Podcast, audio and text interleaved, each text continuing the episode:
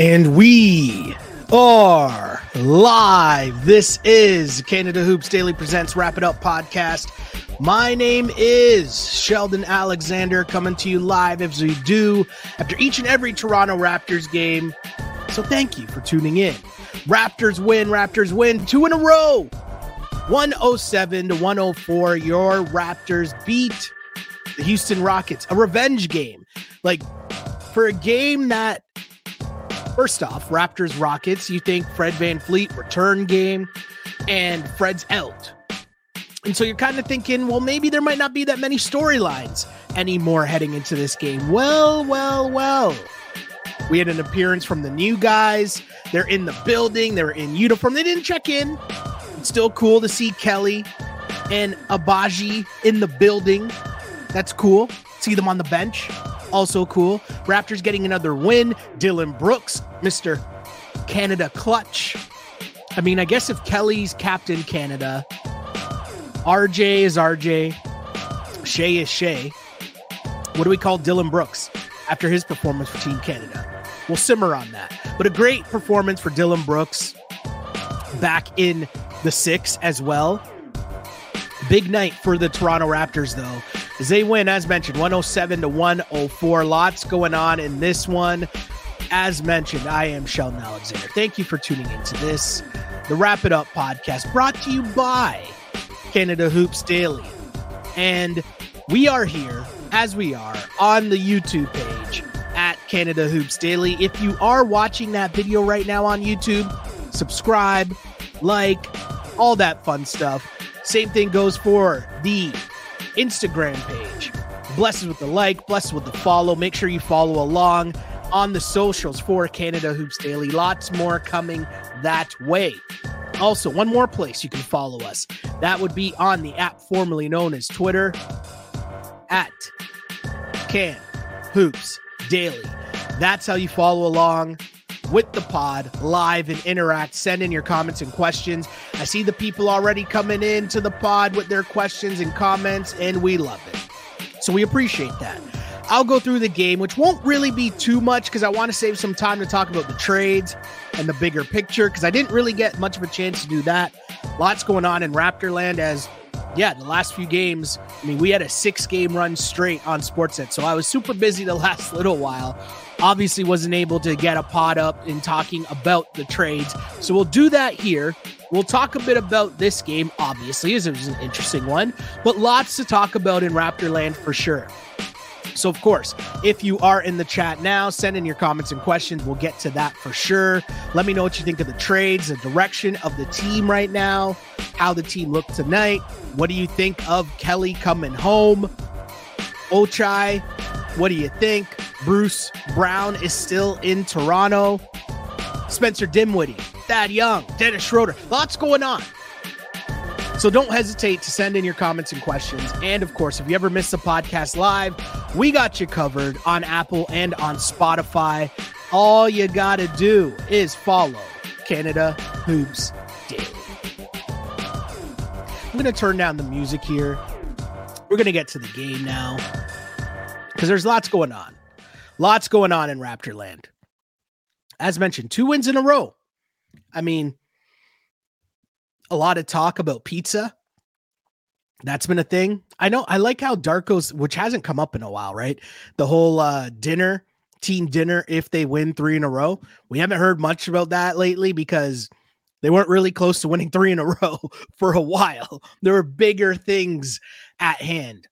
But you know, two in a row. Raps got a second night of a back to back against the Cavs tomorrow. But I want to say about this game for me, right away, it seemed like the Raptors were really happy to be home. They had a little pep in their step. The energy was there. They seemed a little more hype. And I thought that was really cool because they've been on the road for a long time. You heard RJ talk about it after the last game, how excited he was to be back home because he almost forgot what it feels like because it had been that long. Now, the Raptors coming back home, it's it's interesting in, in multiple different ways because you're seeing a different team. It almost seems like, you know, it's a new team and then you get used to that team and what that rotation is. And then now the team changes again. And at least now you have an idea of what the team will look like for the rest of the year. And I think that's pretty cool to finally be at that spot if you are the players on this team. So let's start off here, right? Cool to see Freddie back in the building, of course. Fred VanVleet, one of the GOAT Raptors in terms of just all time Raptors who will get that standing ovation each and every time he comes back because, of course, Raptors fans love Fred VanVleet as they should. They watched him grow, they know the story of Freddie and just the grind from being undrafted to then becoming you know, such a key force behind the championship team. You know, I think that's really cool. It's really cool to see. And I think that, you know, Fred VanVleet's role and how it all played out, like the ending, you know, the separation, the divorce, the breakup never really goes well. So there's all these like little underlying things about, you know, was there a difference between, you know, the the vets and the start the vets and the young guys last year? All that fun stuff. And really bottom line is, you know, that Raptors team had its run. That era of Raptors basketball had its run. And it was just time for everyone to move on and that's okay. And I think now, you know, we come almost full circle. It's almost perfect that Fred's here and it's just after the trade deadline when the Raptors have settled into what their team will officially be going forward, at least for the end of this season. Because I feel like so much was in flux. You know, even after Pascal got traded and OG got traded, then it was okay, well, what's going to happen with Bruce Brown? What other young pieces are you going to be able to fit in? All these questions, right? And it's so interesting to me that Freddie is here while now it's like, okay, this is officially the next era of Raptors basketball. I think that's interesting. And interesting stuff too is Freddie, you know, of course he got a standing O, and that's awesome because he deserves that. And that's pretty cool. He talked this morning about how, you know, obviously he wished he could have played, but the the training staff was, you know, he, he tried to go at the training staff to let him play, but didn't really, you know, wasn't a good idea overall. But I did love this quote that Freddie said this morning where he was talking about his son. And he said quote whether i want to or not my son makes me watch raptors games. He's always asking when the raptors are playing. We watch games on a daily basis. I think that's pretty funny. And also just a reminder that these guys are humans right? And there's such a human element to this business and we forget we forget so often because of course it's a business we know we get reminded of that all the time i get it. But it's cool when you hear these things that like you know his his son grew up here right? His son has spent the majority of his life as a canadian. So and obviously i'm going to go out on a limb and say that fred jr will always be remembered forever as playing a key role in turning around the Raptors playoff series. And I'm saying that, and I can't even say it with a straight face, like I'm chuckling. But if you go back to what happened when that series was going down, and Fred just came back like a man on fire in that series after the birth of his son. And I think like it, it's just such a funny full circle moment, all in all. But yeah, shouts to Fred. Glad I'll always rep Fred VanVleet. I will argue for Fred VanVleet for any Raptors fan that was super salty about Freddie last year and how it ended. Cause, you know, I think Freddie is a leader. Freddie is a guy that is about winning. And I think that matters. And I think those are the intangibles that as we fall in love with stats and the stat nerds taking over all sports talk, I feel like Freddie is a player where the intangibles matter. And you know that. Someone just said, So what are you? I don't know if that's in reference to me saying the stat nerds taking over. Am I a stat nerd? I don't know. Let me see. MC Maestro. Or, so what are you? Are you talking about me talk asking about the stat nerds? I don't know. Oh, no, sorry. I think they're having a conversation in the chat. That's funny. That's amazing.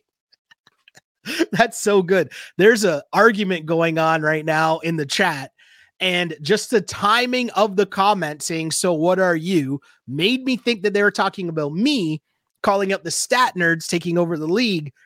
But no there's just beef right now going on in the chat. Wow.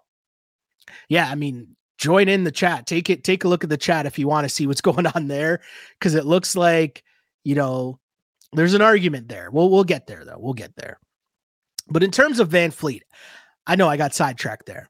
But in terms of VanVleet, like he is still a reminder of what leadership is, what intangibles are, and even just see what he's brought to this Rockets team, right? This Rockets team isn't that talented. We saw them as like a bottom basement team last year. And even though it's not like they're a great, great, great, great, great team, they're much improved, which I think is a goal, right?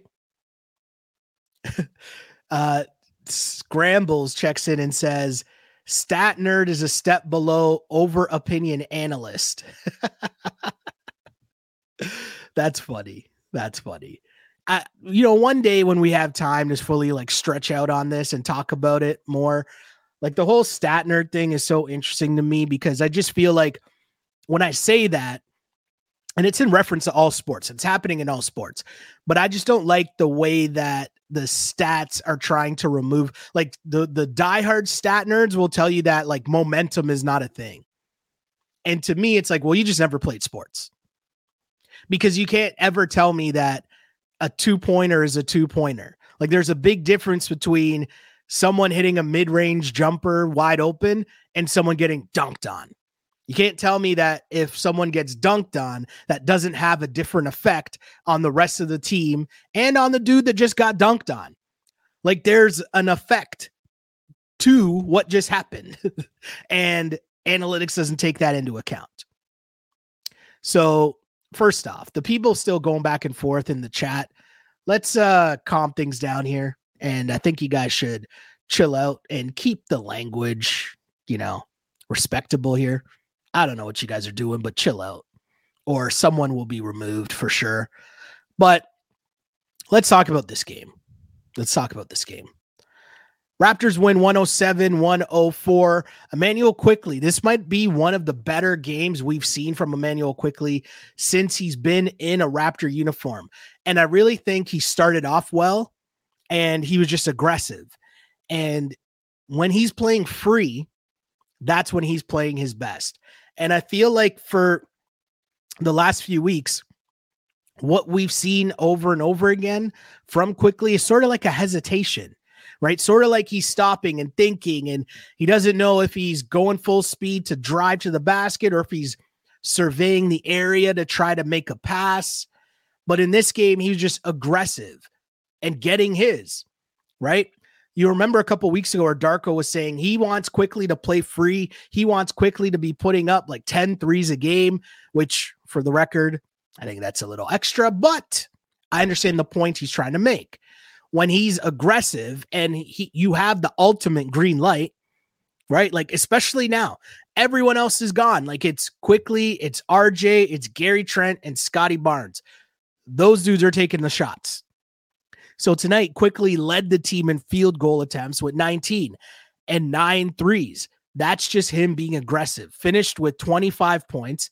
He was a plus 21 in this game, which is pretty interesting. And I mean, you look at the plus minuses here on this team, and like Scotty was a minus two in this game, which is very weird. A weird scoring night for Scotty, but a good night overall because I think Scotty did a bunch of other things that show why he is a super talented player right? Um, but yeah, Quickley I think got got the Raps going early. Same thing with RJ Barrett. RJ just a super efficient, another great game from RJ Barrett. RJ Barrett with 21 points in this game, but the thing that we've been so impressed by in terms of RJ Barrett this I mean, since he's come to the Raptors, is the efficiency that he's scoring with. So 21 points, seven assists for RJ, which means he's moving the ball as well, but five rebounds, but eight of 12 from the floor. And Alvin talks about it all the time. The fact that RJ's decision making and going downhill, and he's confidently going downhill. There's no messing around in RJ's game. He's getting the ball and he has one idea in mind, and that's getting to the cup. And credit to Darko for putting him in the position to succeed, but also giving him the mindset to gas him up that, like, hey, when you get the ball, you go. We have the confidence in you to do that, to make that happen. And RJ has stepped up. He's been so efficient since coming to the Raptors team. And no matter what's going on in terms of the game, as soon as RJ starts getting his touches, the Raptors start playing better. And that's been a continuous thing since he has donned the Raptors uniform. It's super interesting to me to see because constantly we're hearing all this stuff from New York, you know, and Knicks fans about, you know, how bad RJ is or how like he's not that developed, you know, but I think from what I've seen from RJ, and maybe it's just a matter of fit, you know, and style of play and, you know, how he was getting his touches in Toronto now as opposed to what it was in New York. But overall, RJ's been incredible. He has been incredible so far in a Raptors uniform. And I think just being free of just the pressure, like it's tough to explain, but that pressure of, hey, you got to stand in the corner and be this defensive guy. And that's not really RJ's game, but stand in the corner and hit these threes. And now all we're seeing him do is drive to the basket those opportunities weren't really there, especially when you consider the style of play that the Knicks play, where the paint is clogged, right? Like Randle's down there, whether it's Hartenstein or Mitchell Robinson, like the paint is clogged. There's not that much room for RJ to drive around. And they talked about it on the broadcast too. You know, you'll take the odd charge, you'll take the odd turnover because I like the mindset overall. That's what's been so key to RJ's success the mindset of everything going downhill, everything with a purpose. And it's not even just scoring, right? Because look at that efficient number that we talked about, but he also had seven assists in this game. That to me is showing that RJ Barrett he's not just like locked in on his scoring numbers. He's not just locked in on trying to get his. He's making the right basketball play. And I think that's huge if you're a Raptors fan. Now, I'm going to take a second here and I'm going to call myself out. I'm going to call myself out as someone doing a Raptors podcast and doing a recap of this game in which the Raptors won 107 104 and taking this long. We're what, 20 minutes into this pod, and I've not mentioned Jakob Poeltl's name. That's embarrassing by me. I I'm I'm I feel bad for myself. I'm calling myself out right? Because the game that Jakob had was just incredible. His energy that he played with was incredible. One thing I want to give credit to as well as Darko, because I feel like clearly we're seeing it in the post games, right? Darko talked about how in the last game against Memphis, right? How oh, it wasn't Memphis. Who did the Raptors just play on like two nights ago? I like that I'm drawing blanks here on games that I worked on just because it's been a constant like just game every other night and now I'm like blanking and confused over who the Raptors have just played. It was the Hornets. Wow, that's terrible on my part. But the point I'm making here is that in that game, Darko calling out the Raptors for just a lack of defense, just not being engaged at all. And RJ, you heard from RJ say, yeah, like he he really let us have it. Darko said he used his soft Serbian voice, right? and RJ said, yeah, we responded. And when a mild mannered coach like that really gets emotional, it's gonna get you. It's gonna get a reaction. And credit to Darko because I feel like you're hearing RJ talk about, hey, how that they responded to that. Now, I say all that because Jakob Poeltl, if we go back to the game just a week ago against the Houston Rockets, one of the biggest problems for the Raptors was that they got dominated in the paint. And mind you, it was Yak's first game back. So, you know, he's going to take some time to get used to getting his bearings and just getting back into game shape, right? But nonetheless, the Rockets were dominant. Sengun was dominant in that game against the Toronto Raptors. And I feel like Yak, you know, there had to be a conversation. Yeah, uh, obviously Darko talks a lot about how they'll watch film. He'll sit down with different players and let them watch film to go over things that they, you know, could be doing better. And if we go to just a week ago, Sengun, 24 points, 13 rebounds, eight assists. That right there, you look at that and you think, okay, well, we know it's, it's even if, even if that's a first game back for Yak, six points, five rebounds in 20 minutes, right? Doesn't really cut it. So a week later, we know Darko enough at this point to know that he's coming in with what the focal point is from the other team and what the Raps need to fix from their last meeting. I don't think it's a coincidence that we saw a dominating performance from Jakob Poeltl in this game. 16 points, 11 rebounds, but six blocks. And not even so much about the blocks, even though six blocks in a game is an insane number. But I also just think his impact, like how many times did you see Poeltl get on the floor trying to get a loose ball? Or even just battling in the paint, trying to, you know, just putting a body on Sengun, making his life difficult. I just gave you Sengun's number from a week ago in this game 7.7 rebounds, three of seven. Like, what a complete flip of the script. And credit where credit is due. And Yak, you heard him in the post game talk about how, you know, you've seen like there's been so much changes, so many different things going on the last little while and to to finally like kind of settle in and you know having a brand new team essentially again for him it's like you, you kind of get to exhale and kind of relax and be like okay well at least now i know this is what it is. And that's a that's work. And one thing you know if you if you're an og listener to the pod you know there's certain stats that i always pay attention to because they tell how engaged you are in the game. 13 rebounds Obviously, the six blocks as mentioned, but he had three assists and three steals as well. So six blocks and three steals and 13 rebounds for Jakob Poeltl. That's a monster, monster game. Like what a performance in terms of just, you know, battling, grinding. Because we'll get to the trades in a bit, but a lot of people are wondering, you know, how come they kept Bruce Brown? You were anticipating Bruce Brown being on the move, or you're trying to also figure out what Agbaji brings to the Raptors. You need some other pieces on your team. Like the, the Raptors need to balance out their roster, right? So you have Scotty, you have Quickley, you have RJ. Their style of play, you know, even though you see them banging and crashing into the lane in terms of Scotty and RJ for sure, but you need some grinders. You need some toughness. You need some sandpaper.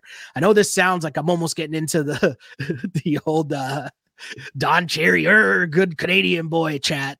But what I really mean though is like you just need some balance of your roster, right? You need some guys who are not just focused on their shots. Because listen, Quickley, RJ, Scotty, Gary, those guys are worried about shooting. You need some other guys who will contribute to your team in different ways. And for Jakob Poeltl to put up a stat line like that, being like the only real, I mean, yeah, Jontay got some minutes, played 11 minutes. And the hope is Kelly can come in and give you some backup minutes at center for sure. But for all intents and purposes, Yak is your only center. And so that's a lot of tough minutes for him and he delivered. I think that part's really cool to figure out that, you know, what he can provide to you, what he's able to bring to the table on a nightly basis. Because Jakob Poeltl, you know, we know that he was brought here because of what the Raptors thought they were getting, you know, or the place that they thought they were trying to get to last year with OG, with Fred, with, you know, Pascal. And it didn't work out that way. And now he's in the middle of what is a rebuild. And he just put his hard hat on and went to work. Just want to give credit where credit is due because that's a massive game and a great game from Jakob Poeltl, just doing a little bit of everything. And I mentioned Scotty Barnes while we're here and we're talking about, you know, just those stat lines or those numbers that tell you just how engaged someone was in the game. You know, people are going to look at Scotty's numbers and I know there's been a lot of talk because his his scoring isn't as high as it was, you know, early on in the season or even, you know, since I'll point out the the tipping point in my mind, but is once OG left. Because once OG left, that meant Scotty had to get a lot of the top perimeter defense matchups. And so he has to exert a lot of his energy guarding some of the top players in the league. That's going to be hard for you to do that and score at a high level. There are very, very few people in the league that have that responsibility of scoring at a high level and also being the guy to play lockdown defense on the other team's top perimeter guys. There's not that many people in the league that do that. In fact, I would say it's probably like less than five, you know? So this also leads to okay, well, you can look at the scoring number, see the scoring's down, but Scotty Barnes, two blocks, two steals, eight assists, 10 rebounds. He's able to contribute in so many different ways that it was almost, you know, it's a gift and the curse. It's like you you fall you fall on the fact or you rely so much on the fact that he's able to do all these things that like you don't allow him to master one. Because we still don't know. Like, is Scotty your point guard, your backup point guard? right? Because Quickley is the only true point guard on the team as of now. So is Scotty the backup? You know, and it it's so interesting when you think about what Scotty Barnes can deliver because he can do a little bit of everything. And you know, I, I have the conversation a lot about what Scotty Barnes is or what we project him to be. And a lot of it is the way that I think this team is built right now. And do I think this is the the team next year? Or, you know, are, are you relying on these three guys to go forward as your leaders and build? I don't know right? Like we'll we'll see that. Like that's what the near future is at least. But in terms of like who's the guy, who's the man, like I don't see Scotty Barnes as being that dude. I don't think he's wired that way. But what he is wired like is a do it all, like high end basketball player. Like we've turned everything into you're either the best, like you're LeBron, you're Giannis, or you're trash. And that's not the case, right? And Scottie Barnes can do so many different things on a basketball car- court that I don't think we need to force him being the leader. Right? There's a huge there's so many things that we as fans when you sit and watch a basketball game that you think you know that you have no idea about. And as someone who works in the media and I work in sports media and I've done the job where you got to go there, you stick your mic in the in the scrum and, and you do that post game and practice and all that fun stuff morning shoot around, like that job from the player standpoint, that's a lot of responsibility. And I think one thing that Masai Ujiri has done and Bobby Webster has done that's been a very good idea is that even if Scotty is your guy going forward, they've now put a bunch of other guys around him that can take questions so that it's not all on Scotty Barnes to step up and be that guy in the media every single day. Because you got RJ now, you know, Quick can take a lot of those questions as well. Obviously, those three guys, we know that's some the core going forward. But also, I think bringing Kelly in as well. Kelly will be that vet that's in the locker room, but also someone who can take all those questions, you know, take some of the burden off of, you know, Scotty Barnes because it gets tough. I'm uh, listen, I'm someone my job is I put together the opening teases, you know, the opening montages for the pregame show and the game broadcast, right? And so within that job, part of what I do is you're watching all the post game clips, the practice sound, all the pressers every day. And one of the things, one of the things why I'm so passionate about what Fred VanVleet brought was because I listened to Fred talk about basketball every single day. And that guy loves basketball, but he also loves leading. And that is such an important part of your team. Who has to go out there and face the music when they know the media is waiting to crush them? And so I say all that to say Scotty Barnes, the pressure that everyone's pushing onto him to be the man, to be the face, to be the leader. Like, just let the man play, let the man cook. He doesn't have to be center stage all the time. He doesn't have to be, you know, he has to dominate the ball in crunch time or winning time or whatever. Scotty Barnes can fit in so nicely once you start to put the right pieces around him. And this leads me to our next topic of discussion, which is the trades. And so a lot of people, right? And part of this is on the media, right? And I'm saying that as someone that works in the media. So follow me here. It's the way that we report the trades. So the way the headline comes out is that the Raptors traded a first round pick for Kelly Olynyk. Kelly Olynyk's coming back to Toronto. He's coming to Toronto. He's coming home, Captain Canada, right? And that's what the headline says. And of course, I get it, right? Kelly Olynyk, he's from here. He's he's Canadian. He's from Kamloops. He reps Kamloops hard. Obviously, we know he spent a lot of time in the Toronto area. He told us about how his parents worked for the Raps at different points of his youth as well. He played for Scarborough Blues, right? So I get why that is a headline. But this is why media matters. And something more than a tweet matters. Something more than a headline matters. And I'm saying that and I'm chuckling because I'm trying to like mask mask and also stop myself from getting into a what's wrong with media and why we're crushing the media isn't a good idea because the media plays a whole important role and I'm trying to stop myself from going on this rant while also going on this rant but I'm gonna rate it back in because the point I'm trying to make here is that the headline of Kelly Olynyk coming back home cool we get that but the real story of this trade, you didn't give up a first round pick for Kelly Olynyk. What the Raptors did was they gave up their 2024 first rounder, which was the lit the latter one, right? Like the worst of the first rounders that they had in this year's draft, right? Which currently was projected to be number 28, right?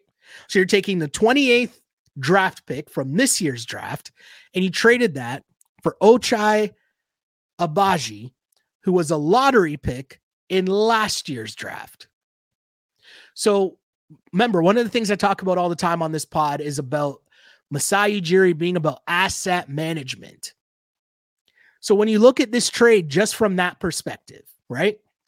You're taking a late first rounder and turning it into a lottery pick from just last year. Right? So you think about it 2022, pardon me, it's a 2022 draft with Agbaji.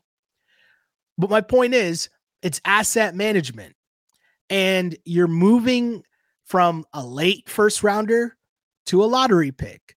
And Agbaji, you know, obviously it's not like his his numbers are gonna like jump out of the gym at you, right? But the reality is that the Utah Jazz, when you take a look at their roster, they have a lot, a lot, a lot of young pieces on their team that are all fighting for minutes. And so it's going to be tough. You know, they're also trying to figure out are they trying to win? Are they trying to to, you know, use their their full bouquet of first round picks that they still have? They don't really know what they're doing, right? They really don't. And so to get someone from the 2022 NBA draft lottery to me it just is such a smart move. It's a classic Masai Ujiri move. Again, where we're talking about asset management. You're talking about someone who is a four year senior at Kansas, someone who won a national title at Kansas, which means winning matters. You're also talking about someone who, from everything you hear, is just a great, great kid, which means that's a culture, right? Because you're trying to also build a culture with this young core coming up, right? but you're bringing in someone from a winning basketball program at Kansas, someone who won at Kansas. You're bringing in someone who is young, but also someone who has a defensive mindset as well. And so, what were we just talking about? We're just talking about the fact that Scottie Barnes, since OG has left, Scottie Barnes has had to take on a lot of responsibility guarding the other team's best player. Well, guess what? Maybe Agbaji can take on some of those matchups. And it might not be right now, it might not be right away, but maybe next year, right? Maybe the year after. But it's another piece that fits with the timeline, the timeline of Scottie, of IQ, and of RJ. And he also fits in the sense that, hey, you can play him with those guys, and he's not someone that needs the ball to contribute in a positive manner to the rest of your team. To me, it makes sense. And you also have to then ask yourself, okay, do you think that what you would be able to draft at 28 in this year's draft where everyone's telling you this draft isn't good. And, you know, I've had my take on that where, you know, it matters about your scouting and how good your scouting team is. But the 28th pick, are you going to draft someone better than Agbaji? Or if I were to tell you that, hey, in this year's draft, they drafted Agbaji, the prospect that he was coming out of college. These are the things you got to think about. That's how you got to look at this deal. It's not about the Raptors giving up a first round pick for Kelly Olynyk. Kelly Olynyk, the Kelly Olynyk part of this deal, the Kelly Olynyk part of this trade is really Otto Porter Jr. and Kira Lewis Jr. Does that make sense? So when the, the, the trade is explained to you like that, okay, then it all makes sense. They kind of gave up a late first rounder this year to get a lottery pick from last year and also, you have to remember too, a front office making a deal believes that, oh, our development team is better than their development team. So if Agbaji hasn't seen his best numbers yet or has lived up to his potential so far, and again, after just one season, because we're really talking about one year in the league, right? If he hasn't lived up to that yet, well, maybe our development team can do it. Because look at our track record. We've developed guys. So I say all that to say, hey, I, I don't mind that trade at all. And then Otto Porter Jr., that was, you know, that signing was not good. And now if Kelly Olynyk's coming in, because you have to remember having vets matter. And if Otto's gone, um, obviously we know in the other deal, Thad Young's gone. You need some grown-ups around, right? Kelly is a grown-up who also happens to be Canadian. And yes, I know that that matters. And yes, in this era, again, I'm not getting into the media rant, but what what people somehow think flies for media nowadays, which is just like a picture on Instagram. And so you keep seeing all these pictures being like, "Oh, Team Canada, are we going to go get uh, Andrew Wiggins next? You know, and are we just getting these guys to be Canadian? Like, yes, we understand that there is more value in Kelly Olynyk because he's from Kamloops as opposed to Otto Porter Jr., who's not from Canada. We understand that. But also, why are people mad at that? Like, if you're talking about a backup guy coming off your bench, like, why wouldn't you want to be a, to be a Canadian that you can cheer for when he's on the Raptors. And then also this summer when they're trying to win a medal in the Olympics. Why are people salty about that? And also, they're salty about the RJ part of it. And RJ has lived up to his end of this trade so far. And I know RJ missed a bunch of games recently with the knee, and OG is now currently out for at least three weeks, and he's already been out for at least a week. So, I mean, yeah, did I just fall for, you know, what I'm talking about the the fake media in terms of like, are people actually mad at this, or is this just tweets that I'm seeing? I don't know. But that was one of the trades. Kelly and Ochai did not play in this game, but they were p- brought in and i think that's really cool to see also there's i should mention the reason i just paused there was because i knew there's something else i should mention Agbaji's father there are ties to Masai Ujiri. Masai Ujiri has known their family for a while, and there's also ties there.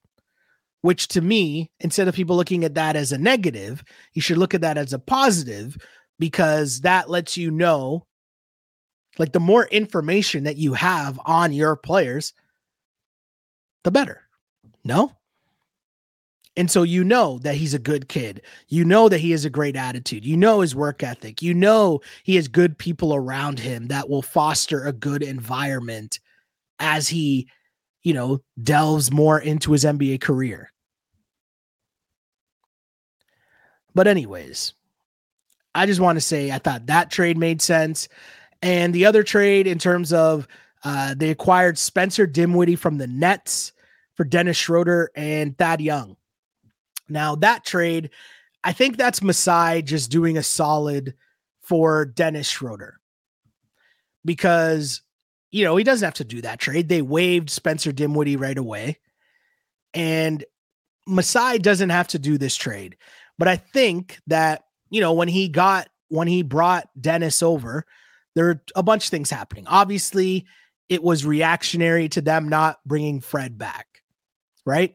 So you re-sign Den, you sorry, not re-sign. You sign Dennis Schroeder to a two-year deal, and with the intention, he thought he was going to be a starter. But the way that the season played out, and I mean, he was starting to start the year, but the Raptors struggled, and then he got moved to the bench. And dare I say, he played a lot better coming off the bench. But obviously, with all the trades that have happened, the Raptors are more in a rebuild mode than they are in a win now mode right? And so I think if you're Dennis and you're Masai, like the the concept of which now you decided to make this this uh this agreement in the offseason has changes has changed right? The terms in which you made it like he thought i'm coming to this team. I'm going to start or at least have a good chance to start on a team that is trying to win well that team has traded away og and pascal for younger players and now they also brought in a point guard that could be their point guard of the future, in which they've given the starting keys to. And now you're coming off the bench. So I understand why Masai made this deal. It's kind of like a good faith deal. Like, hey, okay, we'll we'll send you someplace to where you'll be able to start or you'll have a better opportunity to start.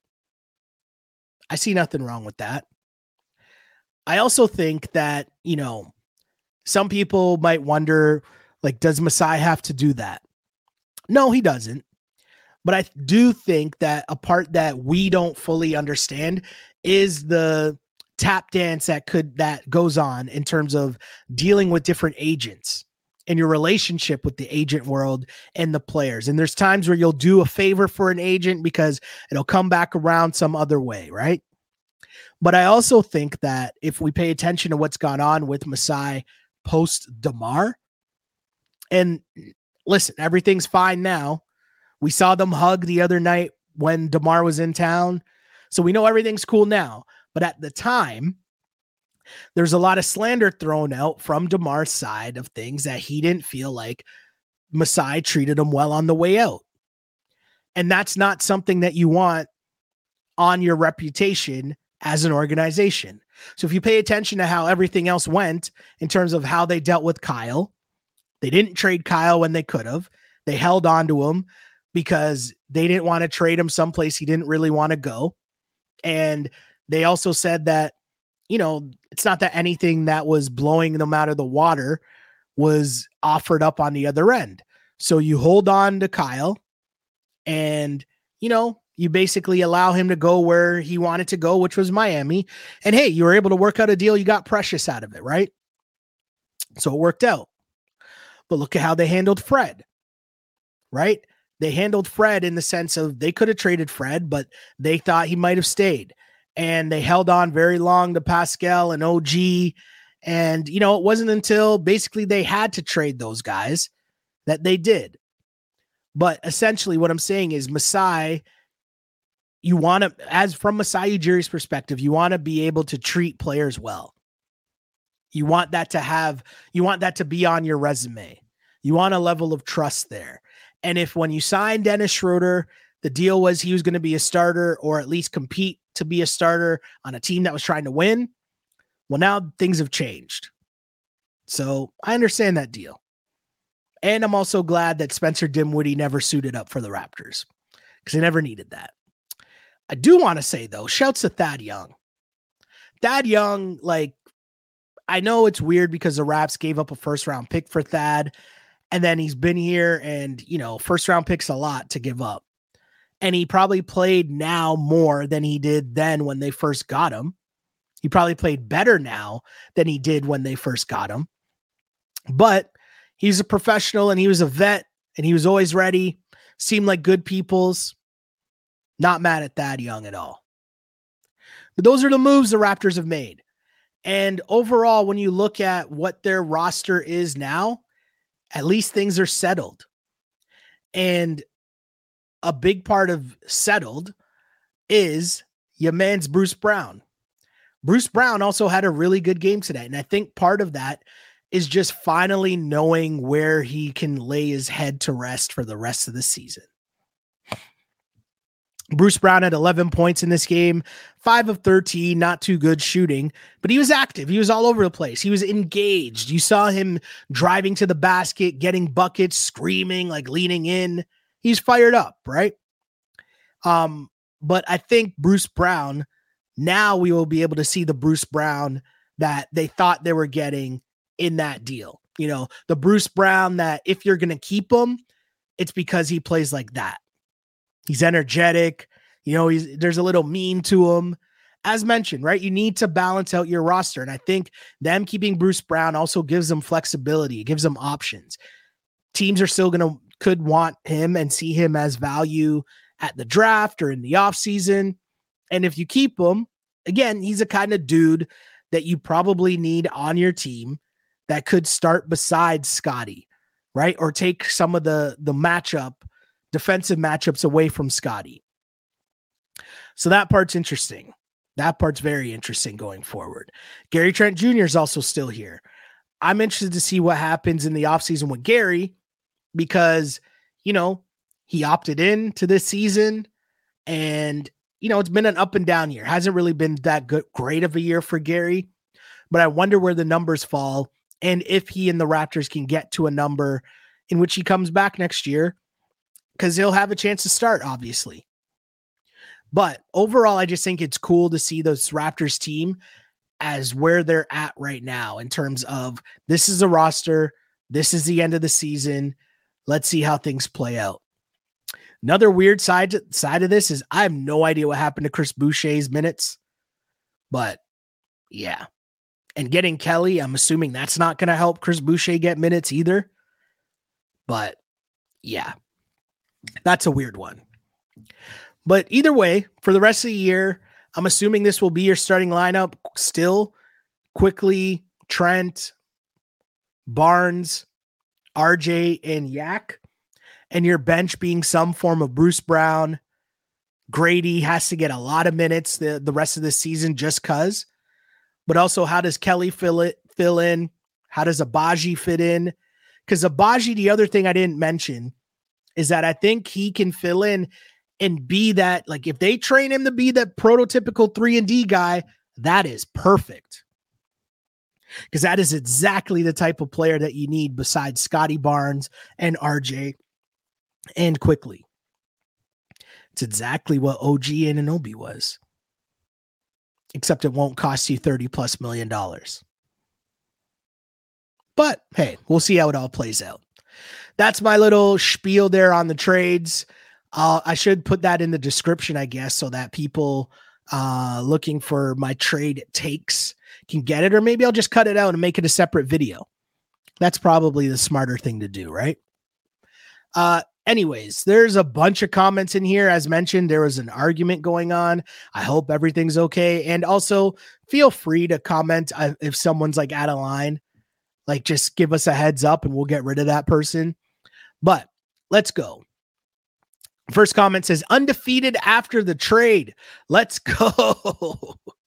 I love that. I love that. And I totally agree.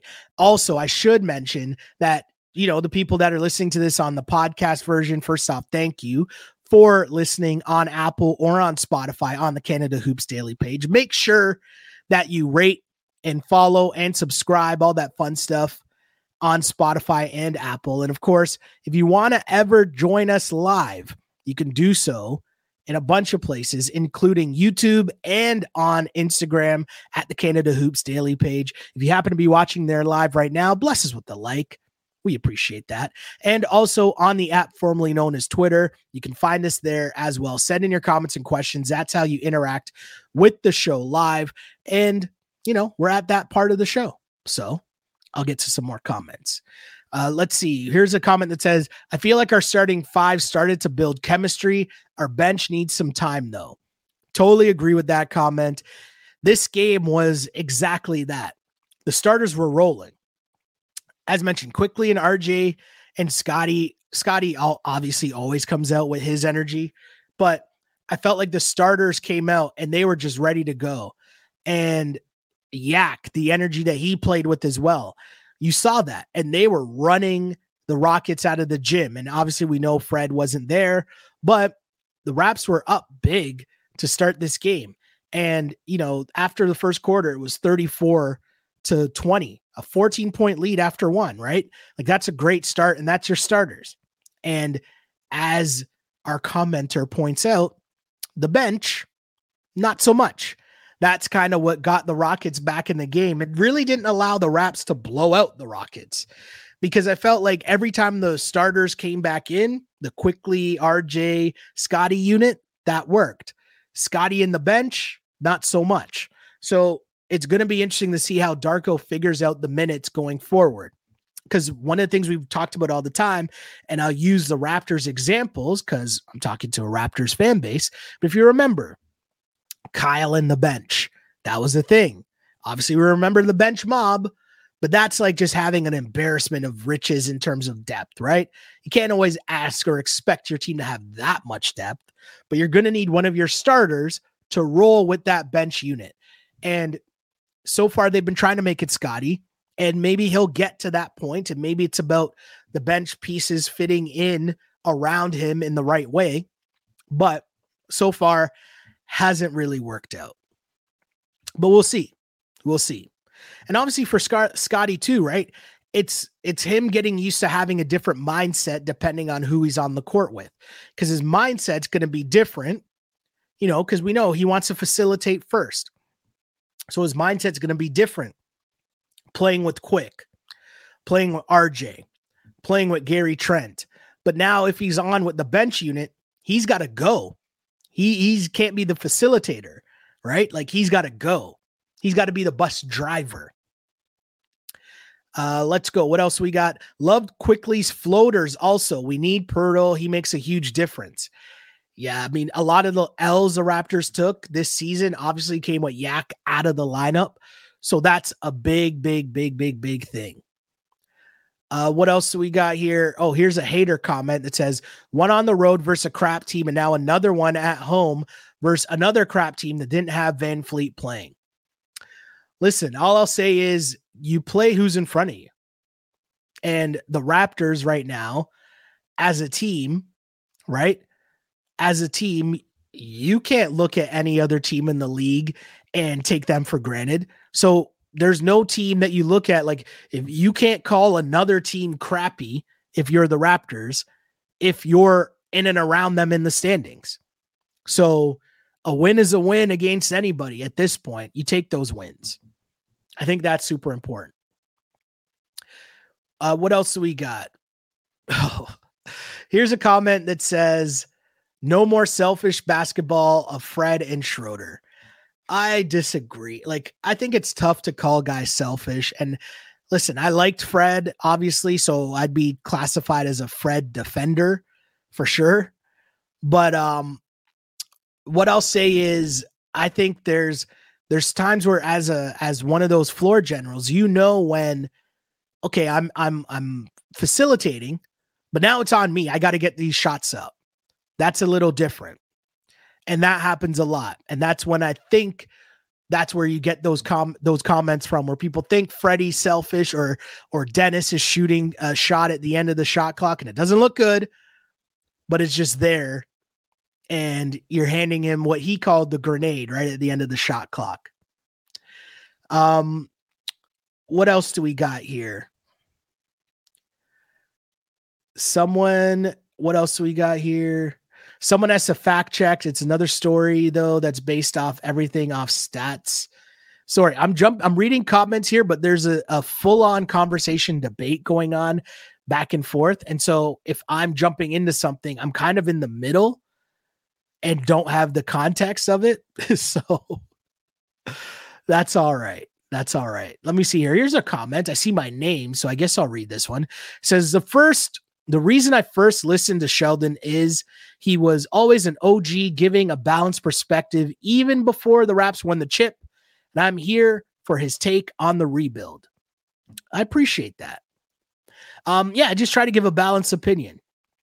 Obviously, I'm from Toronto, grew up in Toronto, born and raised, uh, seen the Raptors from the beginning. I was a little kid when the Raptors started, and so grew up with them. And you know, now work in the industry, heavily involved with that for a long time. So I feel like my opinion, you know, there's a professional opinion and there's some fan opinion within that as well, obviously.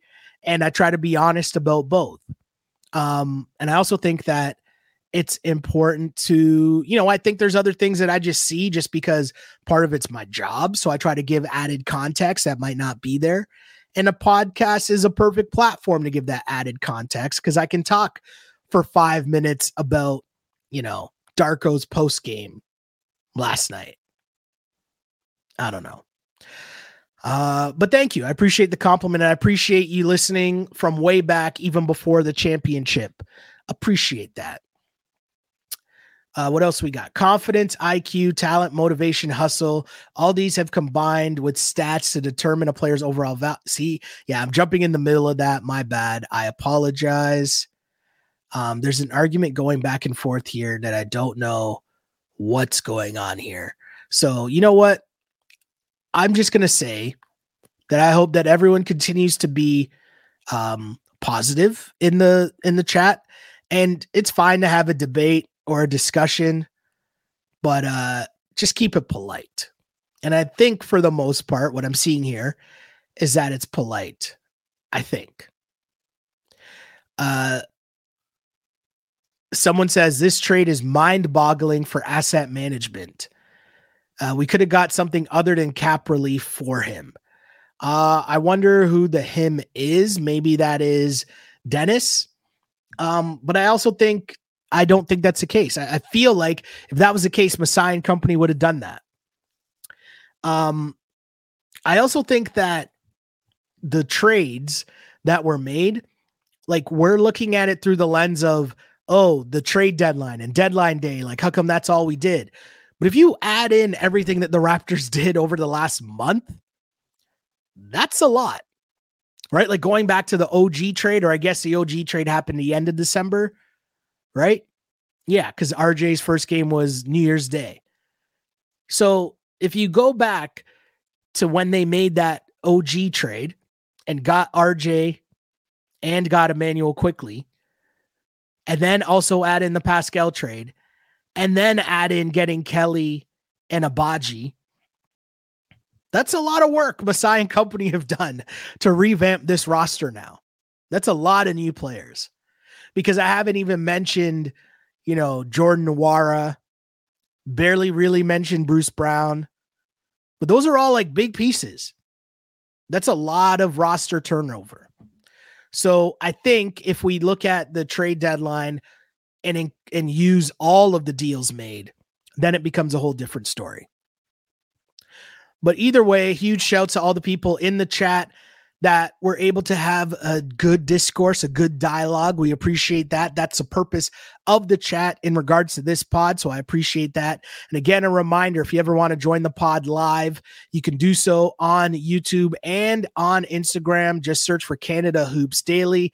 And on the app formerly known as Twitter, it is at Can Hoops Daily. You can follow me on the at formerly known as Twitter at Shel Alexander on Instagram. Sheldon Alexander, of course, you can find. We did football picks, so Super Bowl pick pod is up as well. If you like that, just follow me on the socials. You can find that. Big, big game this weekend. I'm fired up. I'm hype. Lots going on, lots of content everywhere. But thanks, y'all, for tuning in. And a reminder big shouts to the people who are the podcast crew on Apple and on Spotify. Thank you guys as well. Thank you. I shouldn't say just say guys, because I know we have female listeners as well. And I appreciate y'all as well. So thank you.